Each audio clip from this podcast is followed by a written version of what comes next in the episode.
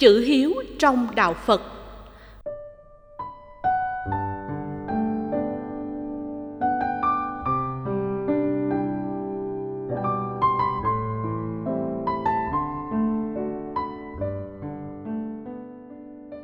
Bạch thầy, chúng con là những Phật tử còn rất trẻ.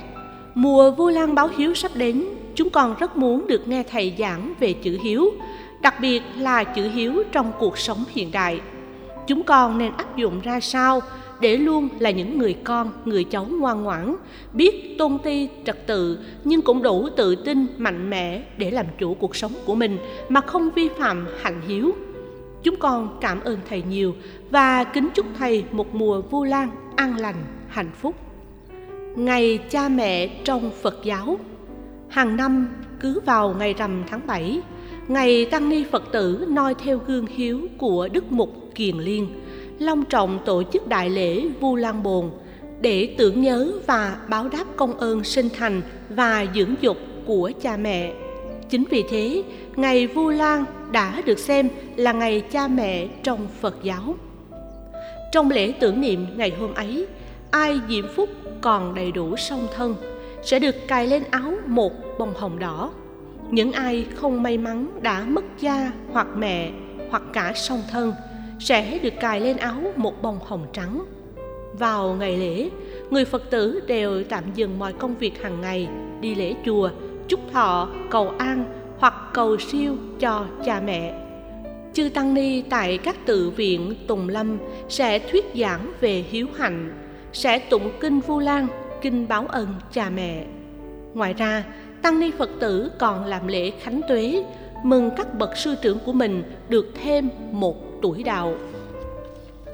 Ngày Vu Lan, ngày báo hiếu đã ăn sâu vào tâm khảm của người Phật tử, vào lòng người Việt Nam và thật sự trở thành nét văn hóa độc đáo. Hiếu được xem như một thứ tình cảm thiêng liêng và cao đẹp nhất trong các thứ tình cảm của loài người.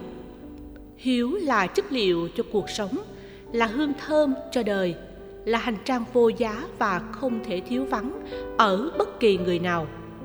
Hiếu phản ánh đời sống văn hóa và đạo đức của xã hội.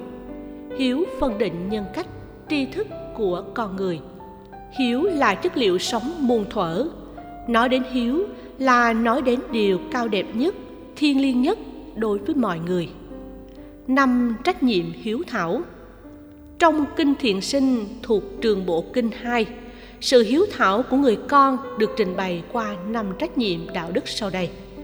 Thứ nhất là tôi nuôi dưỡng cha mẹ. Sự chăm lo đến đời sống vật chất của cha mẹ ở đây cho thấy đạo Phật rất thực tiễn.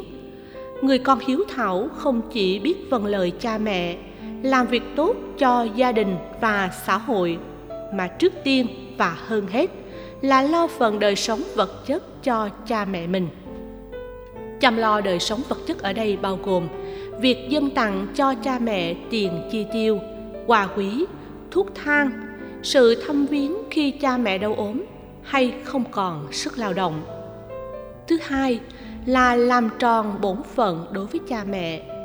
Ý thức trách nhiệm làm tròn bổn phận của một người con là điều quan trọng thứ hai trong đạo hiếu thảo của người phật tử. Lời dạy này mặc dù rất bao quát, nhưng có ý nghĩa đạo đức rất lớn. Khi còn ngồi dưới mái trường, việc làm trọn bổn phận của người con đối với cha mẹ là vâng lời thầy cô học hành chăm chỉ, thu hoạch kiến thức để làm nền tảng trí thức và đạo đức cho bản thân, hiện tại và về sau. Khi đã xây dựng gia thất riêng việc làm tròn bổn phận của người con là sống đúng, sống theo và sống hợp với các nguyên tắc đạo đức của đạo phật. Không làm các điều ác, phát huy các điều thiện, chăm lo cho vợ chồng, con cái, chu đáo, thăm viếng cha mẹ khi có thời gian, phụng dưỡng đời sống vật chất cho cha mẹ. Thứ ba là giữ gìn truyền thống gia đình lời dạy trên không chỉ kêu gọi ý thức trách nhiệm, bảo vệ và phát huy các truyền thống tốt đẹp của một gia phả, một làng xóm, một cộng đồng, một sắc tộc, một quốc gia mà thôi.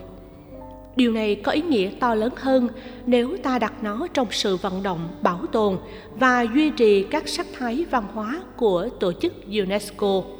Nói dễ hiểu hơn, đây có thể là phương châm cho một khuynh hướng giữ gìn và bảo vệ nền văn hóa tích cực của các sắc dân của các dân tộc trên thế giới theo chiều hướng có chọn lọc và đặt chúng trong tiêu chí của các giá trị phát triển đạo đức và đạo lý con người hơn là chỉ đơn thuần về phương diện vật chất.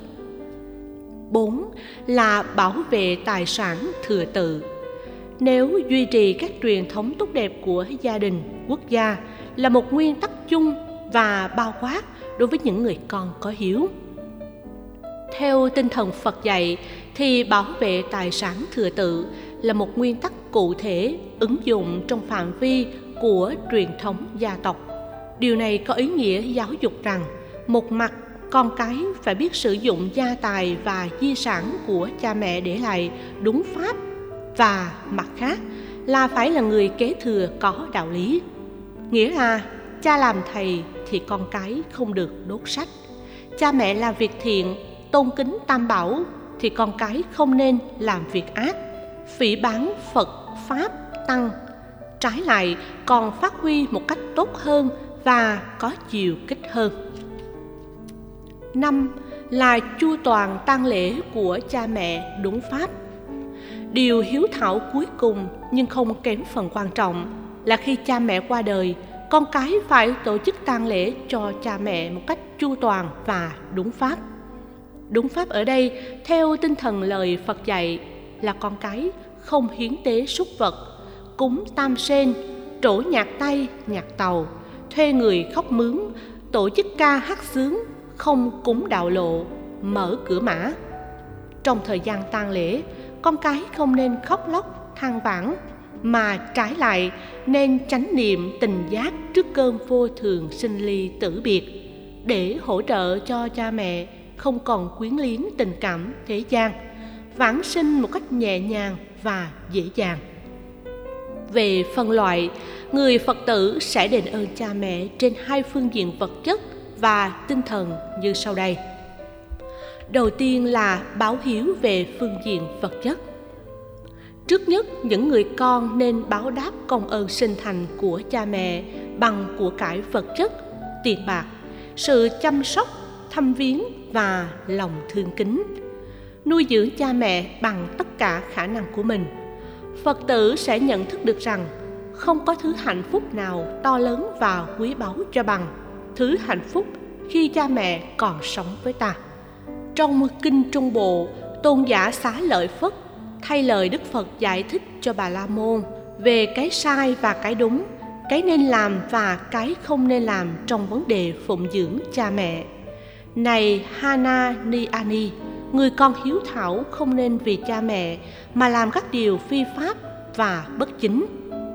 Trước sự phán xét của nhân quả, người ấy không thể viện lý do vì muốn cho cha mẹ sung sướng, vui lòng để bào chữa cho mình là vô tội hành động như vậy sẽ bị đọa lạc dù nó có khóc than hay cha mẹ nó có van xin hay kể lễ chính vì thế, chúng ta thấy hành động hiếu thuận, hiếu dưỡng của người con chi hiếu phải được thiết lập trên đạo đức nhân quả và luật pháp. Người con hiếu chỉ làm những gì thật sự có lợi cho cha mẹ và có lợi cho mình mà không gây bất cứ tổn hại nào cho tha nhân tiêu chí báo hiếu đó được đoạn kinh dưới đây mô tả thật cô động và đủ nghĩa. Này mahanam, người con hiếu với những tài sản mà mình đã nỗ lực thu hoạch được, do sức mạnh của đôi tay bằng những giọt mồ hôi đổ ra một cách hợp pháp, cung kính, tôn trọng, đảnh lễ, cúng dường cha mẹ với thiện ý, thì sẽ được cha mẹ hoan hỷ, thương tưởng và hằng cầu mong cho con được sống lâu, mạnh giỏi. Này mahanam, người con hiếu được cha mẹ hoan hỷ, thương tưởng và mong cầu như vậy, thì gia đình ấy chắc chắn sẽ thịnh vượng, không bao giờ bị suy giảm. Trong kinh thọ giáo thi ca la việt, đức phật đã nêu ra năm tiêu chí đạo đức phù hợp với chánh pháp mà một người con hiếu thảo cần phải thực hiện để đền đáp công ơn sinh thành và dưỡng dục của cha mẹ. Năm tiêu chí đó như sau. Hiếu dưỡng cha mẹ đúng pháp, làm tròn bổn phận con cái, giữ gìn gia phong và truyền thống, bảo vệ tốt các tài sản thừa tự và chu đáo tang lễ khi cha mẹ qua đời. Theo đức phật, người con hiếu thảo đều đền ơn cha mẹ bằng đời sống đạo đức của mình sự báo hiếu đó phải bao gồm cả vật chất lẫn tinh thần.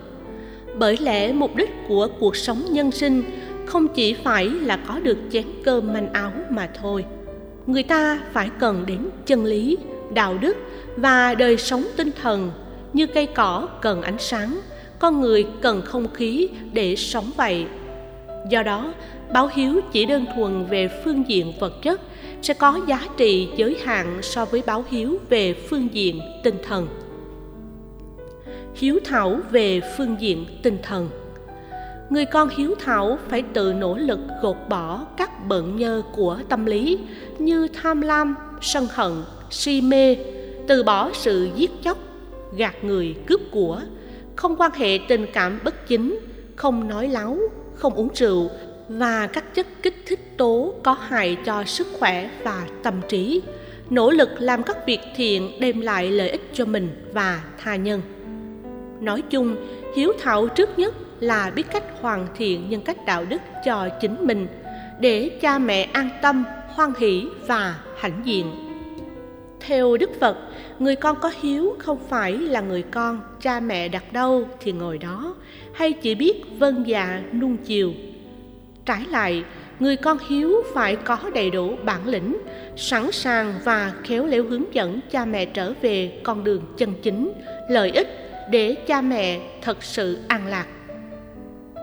Nếu cha mẹ cố chấp si mê tà kiến, không tin tam bảo, hung hiểm bạo ngược, tàn ác, bất nhân, gây nhiều nghiệp dữ, người con có hiếu phải biết khuyên cha mẹ khiến sinh tính tâm quay về chánh đạo, gần gũi bạn lành, mở lòng bồ đề, tu thiền niệm phật, làm cho cha mẹ thường được an ổn. Trong kinh tăng chi, đức phật cũng dạy tương tự. Những ai đền ơn cha mẹ bằng cách nuôi dưỡng dân cúng với của cải vật chất tiền bạc thì không bao giờ đủ để đáp đền ơn cha mẹ. Nhưng này, các tỳ kheo, ai đối với cha mẹ không có lòng tin tam bảo thì khuyến khích cho có lòng tin tam bảo. Đối với cha mẹ sống tà giới thì khuyến khích vào chánh giới. Đối với cha mẹ sinh khởi tham thì khuyến khích bố thí. Đối với cha mẹ tà kiến thì khuyến khích vào chánh kiến. Cho đến như vậy, này các tỳ kheo, là làm đủ và đáp ơn đủ cho mẹ và cha.